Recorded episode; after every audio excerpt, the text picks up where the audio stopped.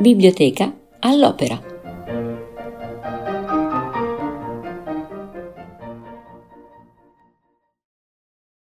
Abbiamo parlato eh, nella volta precedente sia di Long che di Loti e vediamo oggi cosa succede con Puccini, con la butterfly che tutti conosciamo.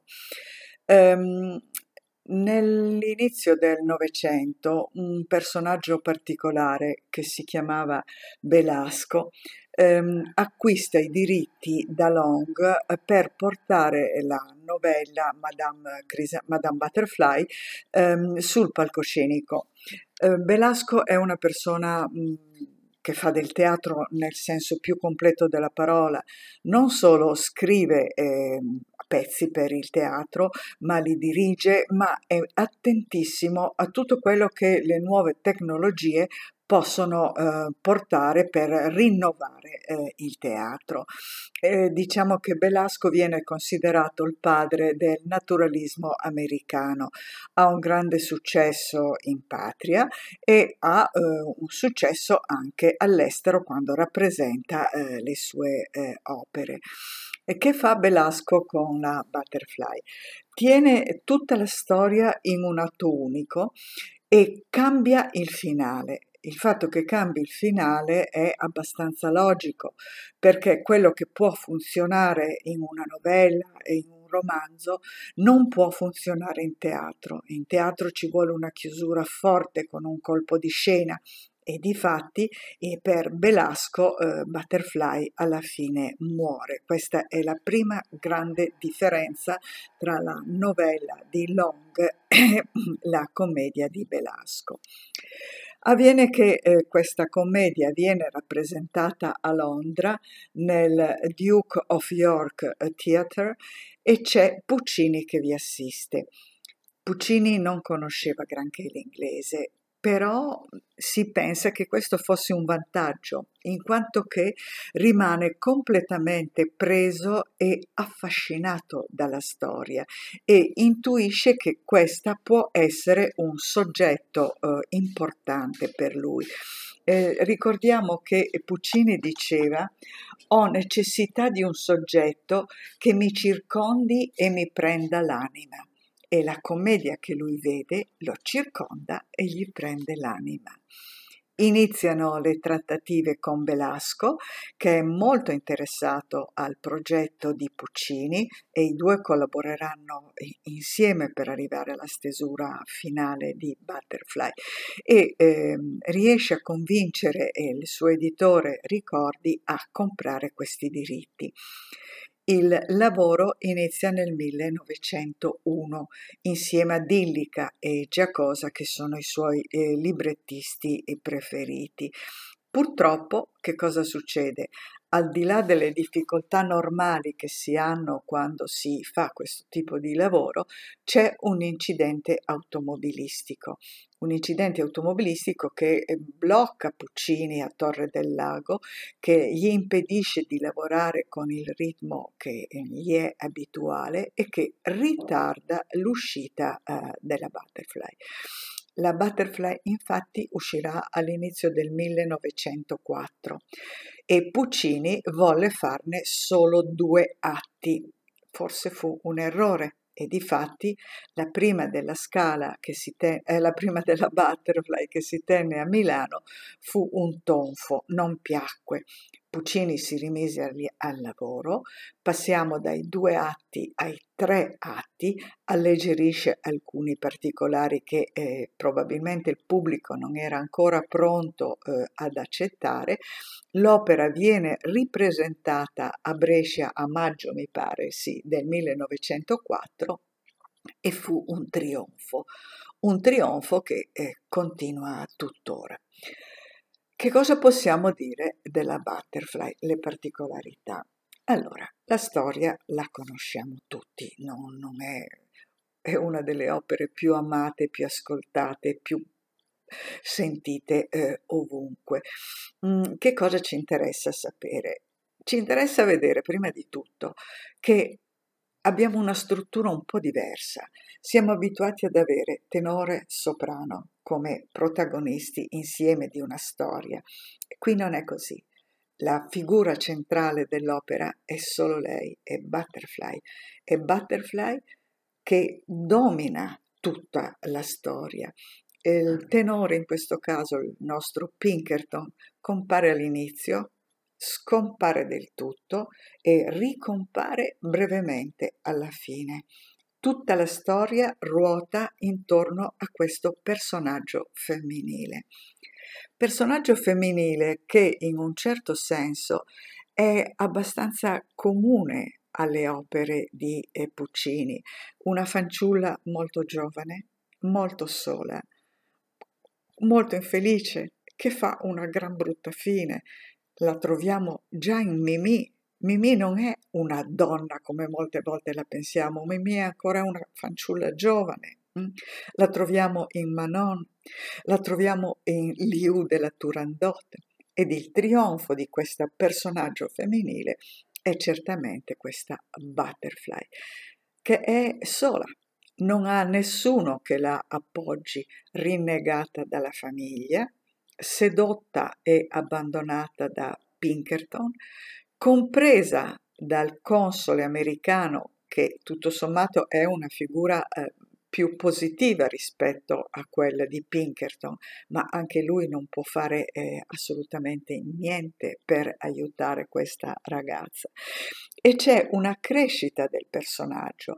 Se la ehm, conosciamo come ingenua, eh, fragile, eh, credulona, possiamo dire. Pian piano Butterfly matura e è in grado di reggere i tre anni di solitudine durante i quali Pinkerton non si fa vivo una sola volta, partorire un figlio, allevare questo figlio, affrontare poco alla volta la miseria crescente, rifiutare un matrimonio interessante con un ricco personaggio perché Butterfly è fedele. È fedele non solo a Pinkerton, secondo me, ma è fedele a se stessa, ha una chiara coscienza di quello che lei è, di quello che vuole, di quello che eh, sente davvero nel suo cuore e lo porterà fino alla fine con estrema uh, dignità. Le cose eh, particolari eh, di quest'opera sono per esempio il famoso coro a bocca chiusa, la scena in cui Butterfly eh, nella notte attende lo sbarco di Pinkerton dalla nave arrivata in porto viene fatta ehm, normalmente con una scena velata, in una mezza eh, oscurità e c'è questa musica, questo coro a bocca chiusa che mi dicono si sente ancora oggi quando si arriva alla stazione di Nagasaki e viene data come musica di benvenuto, diciamo, ai viaggiatori.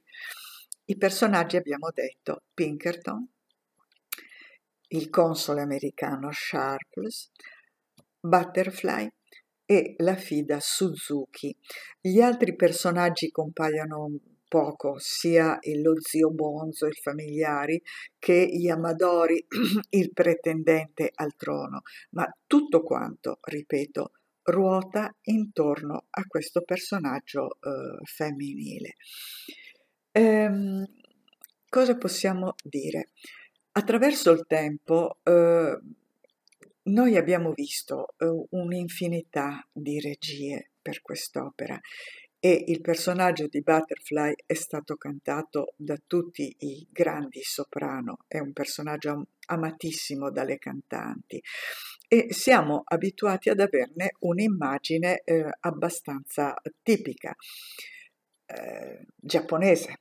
Butterfly è col kimono, con l'obi, con la conciatura dei capelli, la casa è la casa con le pareti di carta di riso come ci viene descritta da Loti, mm, tutto quanto è fatto, è sempre stato fatto in un certo modo. Ma io vi ho detto all'inizio che sceglievo quest'opera perché è una delle, di quelle che può essere modernizzata e lo è stato fatto, lo è stato fatto in modo secondo me molto interessante dal regista Damiano Michieletto. E perché può essere modernizzata? Perché è una storia un po' universale. È una storia che purtroppo oh, si ripete ancora e possiamo tranquillamente portarla in chiave più uh, moderna. Anche perché al tempo dei nostri nonni, genitori, ma anche di noi giovanissimi, il più delle volte l'opera si ascoltava. Non era così frequente la possibilità di vederla e quindi non, non sentivamo, non vedevamo un contrasto tra quello che la storia raccontava e quello che noi vedevamo sul palcoscenico. Che cosa significa questo? Se leggerete il libretto, e sono sicura che lo farete, Butterfly è una fanciulla di 14 anni all'inizio e tutta la prima parte e una buona parte anche del secondo atto rimane una giovanissima donna, giovanissima, una donna fragile. E è difficile far quadrare questo personaggio con le figure che noi possiamo oggi vedere grazie alle registrazioni in DVD o alla televisione. I giovani di oggi sono abituati non solo ad ascoltare la musica, ma sono abituati a vedere e a volte, anzi molto spesso, il vedere è più forte dell'ascoltare. E quindi quando su un palcoscenico noi vediamo un soprano alto 1,70 m o un, una stazza abbastanza robusta che viene truccata alla giapponese, diciamo, come si pensava fossero le giapponesi di allora, e canta le parole che canta Butterfly, non è strano che la reazione possa essere di fastidio o di avere una sensazione di ridicolo o di fare di questa butterfly una stupidota in un certo senso. Questo è, è terribile può succedere per molti personaggi, ma per Butterfly in, in modo eh, particolare. E quindi che cosa significa? Significa che nel portare sulla scena l'opera al giorno d'oggi, sfruttando tutto quello che le nuove tecnologie possono dare e adeguandosi a un modo diverso di concepire quello che compare sulla scena, ma anche sfruttando una nuova mentalità da parte di chi canta l'opera. Mentre una volta non c'era questa attenzione fortissima a quello che era l'aspetto fisico, adesso c'è e da parte dei cantanti c'è uno sforzo per dare anche nell'apparenza quello che il pubblico in un certo senso si aspetta. Eh, abbiamo da Callas in poi, Callas dimagrì eh, di un sacco di chili e la differenza tra Callas prima e Callas dopo era forte.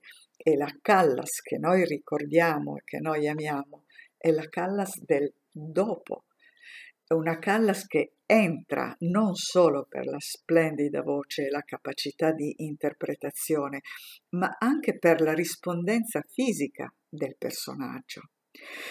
C'è un altro discorso da fare. Abbiamo veramente fatto dei passi da gigante in quella che è la tecnica del palcoscenico. Abbiamo dei mezzi incredibili, si possono ricostruire delle scenografie giocando semplicemente con le luci e si hanno delle cose eh, bellissime e queste sono da non trascurare. Non possiamo continuare a riportare sulla scena quello che poteva funzionare 50 anni fa. In 50 anni tanto è cambiato. Ecco perché ho scelto uh, Butterfly. Ecco perché è possibile fare un piccolo sforzo per noi che siamo diciamo più maturi per provare a vedere questo personaggio in una chiave più più moderna, in una chiave diversa. La storia non ne perde minimamente. c'è un altro discorso. Non siamo più nell'Ottocento con Butterfly e quindi abbiamo un libretto che in buona parte non crea fastidio, non crea mai problemi. È un linguaggio che possiamo definire un linguaggio eh, moderno. Lo vediamo per esempio nel duetto d'amore del primo atto che sentirete la, la prossima volta. Quindi abbiamo un libretto che è già Novecento una concezione del teatro che è già Novecento, perché Puccini prese da Belasco non solo la storia, ma era affascinato da tutto quello che Belasco aveva rinnovato nel teatro pronto forse il pubblico ancora a certi cambiamenti, ma l'autore altro che che lo era, era pronto a prendere e a adeguare alle nuove, alle novità, quello che era il suo, uh, il suo lavoro. E così abbiamo quest'opera, questo personaggio. La storia si sviluppa in tre atti, la fine della storia è tragica, non riprende quella di Long, ma riprende quella di eh, Belasco e quindi Butterfly morirà alla fine eh, dell'opera. La figura della moglie di Pinkerton è irrilevante, era più forte in quella che era la novella, qui è una comparsa che va e sparisce eh, completamente e c'è questo finale in cui eh, domina il senso dell'onore e il senso del rispetto di se stessa. Butterfly, nel momento in cui realizza che Pinkerton non viene per lei, che Pinkerton vuole solamente portare via il bambino e che lei si trova davvero sola sola senza più nessuna speranza. La famiglia l'ha già rinnegata da anni, non ha niente per vivere. Lei sa benissimo che l'unica possibilità è tornare a fare la geisha. Ma attenzione, fare la geisha non è solamente suonare la chitarra e addobbarsi tra fiori e ninnoli vari. Fare la geisha lo sa benissimo, vuol dire scendere per strada, quindi una vita che è come su una scala in declino che non può portare che alla miseria più completa e miseria non solo materiale, ma anche alla miseria morale. Butterfly non può accettare questo. Nel momento in cui lei ha accettato il matrimonio con Pinkerton, lei ha accettato realmente qualcosa.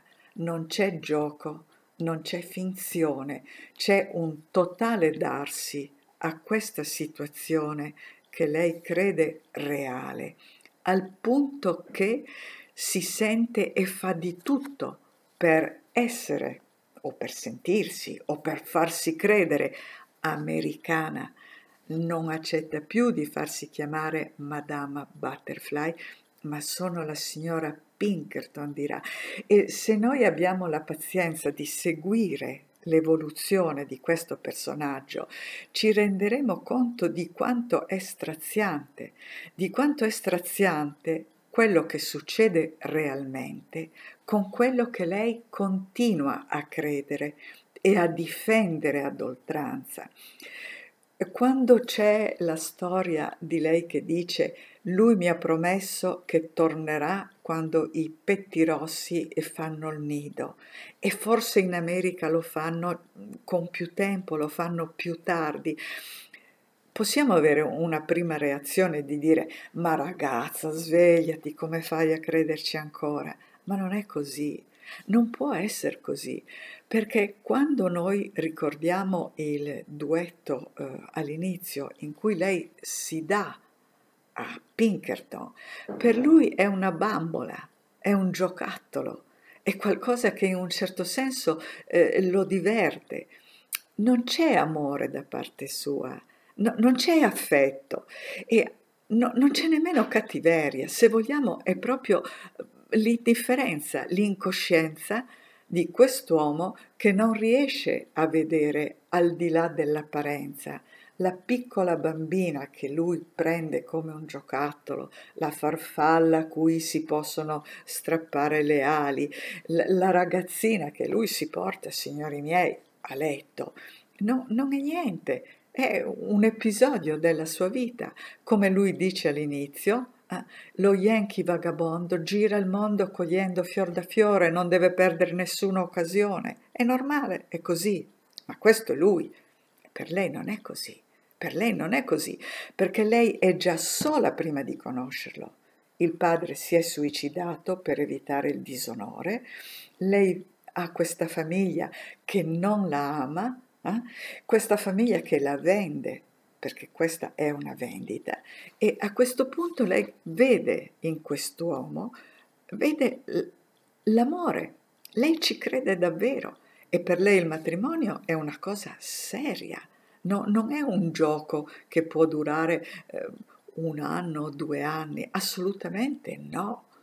E quando lei avrà questo bambino, per lei diventerà una cosa ancora più seria perché si sentirà il peso, la responsabilità di portare avanti in un certo senso una famiglia che non è famiglia. E quando cercheranno di togliere il bambino, la sua prima reazione sarà mai, è l'unica cosa che ho. E la seconda reazione, e qui abbiamo una prova ancora in più di come matura la bambina dell'inizio con la donna della fine, non può caricare sul figlio il peso della vita che deve portare avanti. Capisce con dolore infinito che l'amore massimo che lei può dare a suo figlio è lasciarlo andare.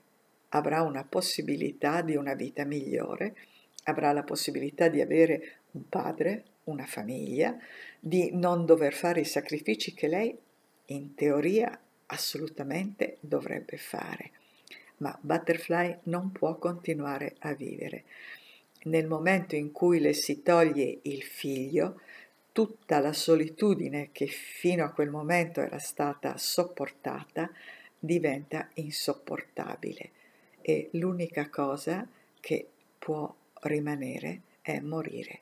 Ecco perché nel suicidio di Butterfly c'è non solo, non tanto secondo me, disperazione, ma c'è veramente un senso di eh, onore, un senso di rispetto per quello che lei sa di essere, per tutto quello che lei ha sacrificato durante quegli anni, che non può essere eh, sporcato in nessun altro modo.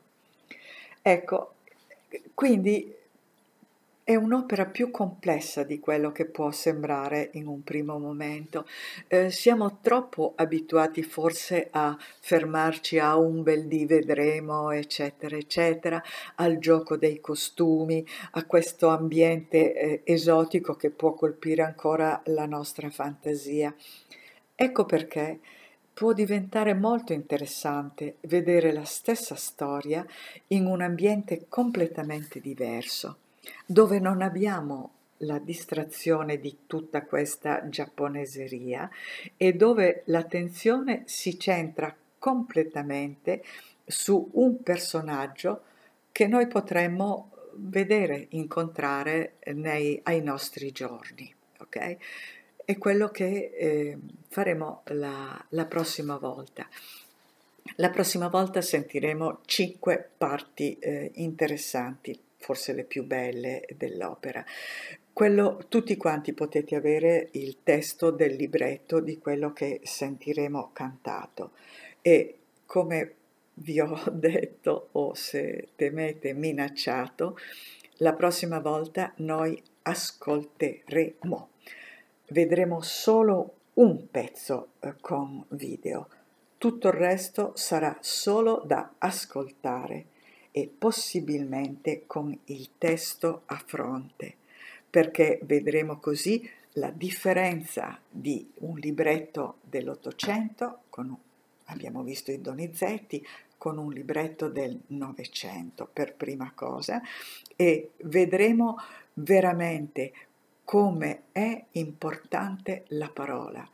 La parola è la base di tutto, come diceva Verdi, non si può scrivere se non si ha la parola su cui fare la musica. Quindi preparatevi con libretto, matita e i fazzoletti.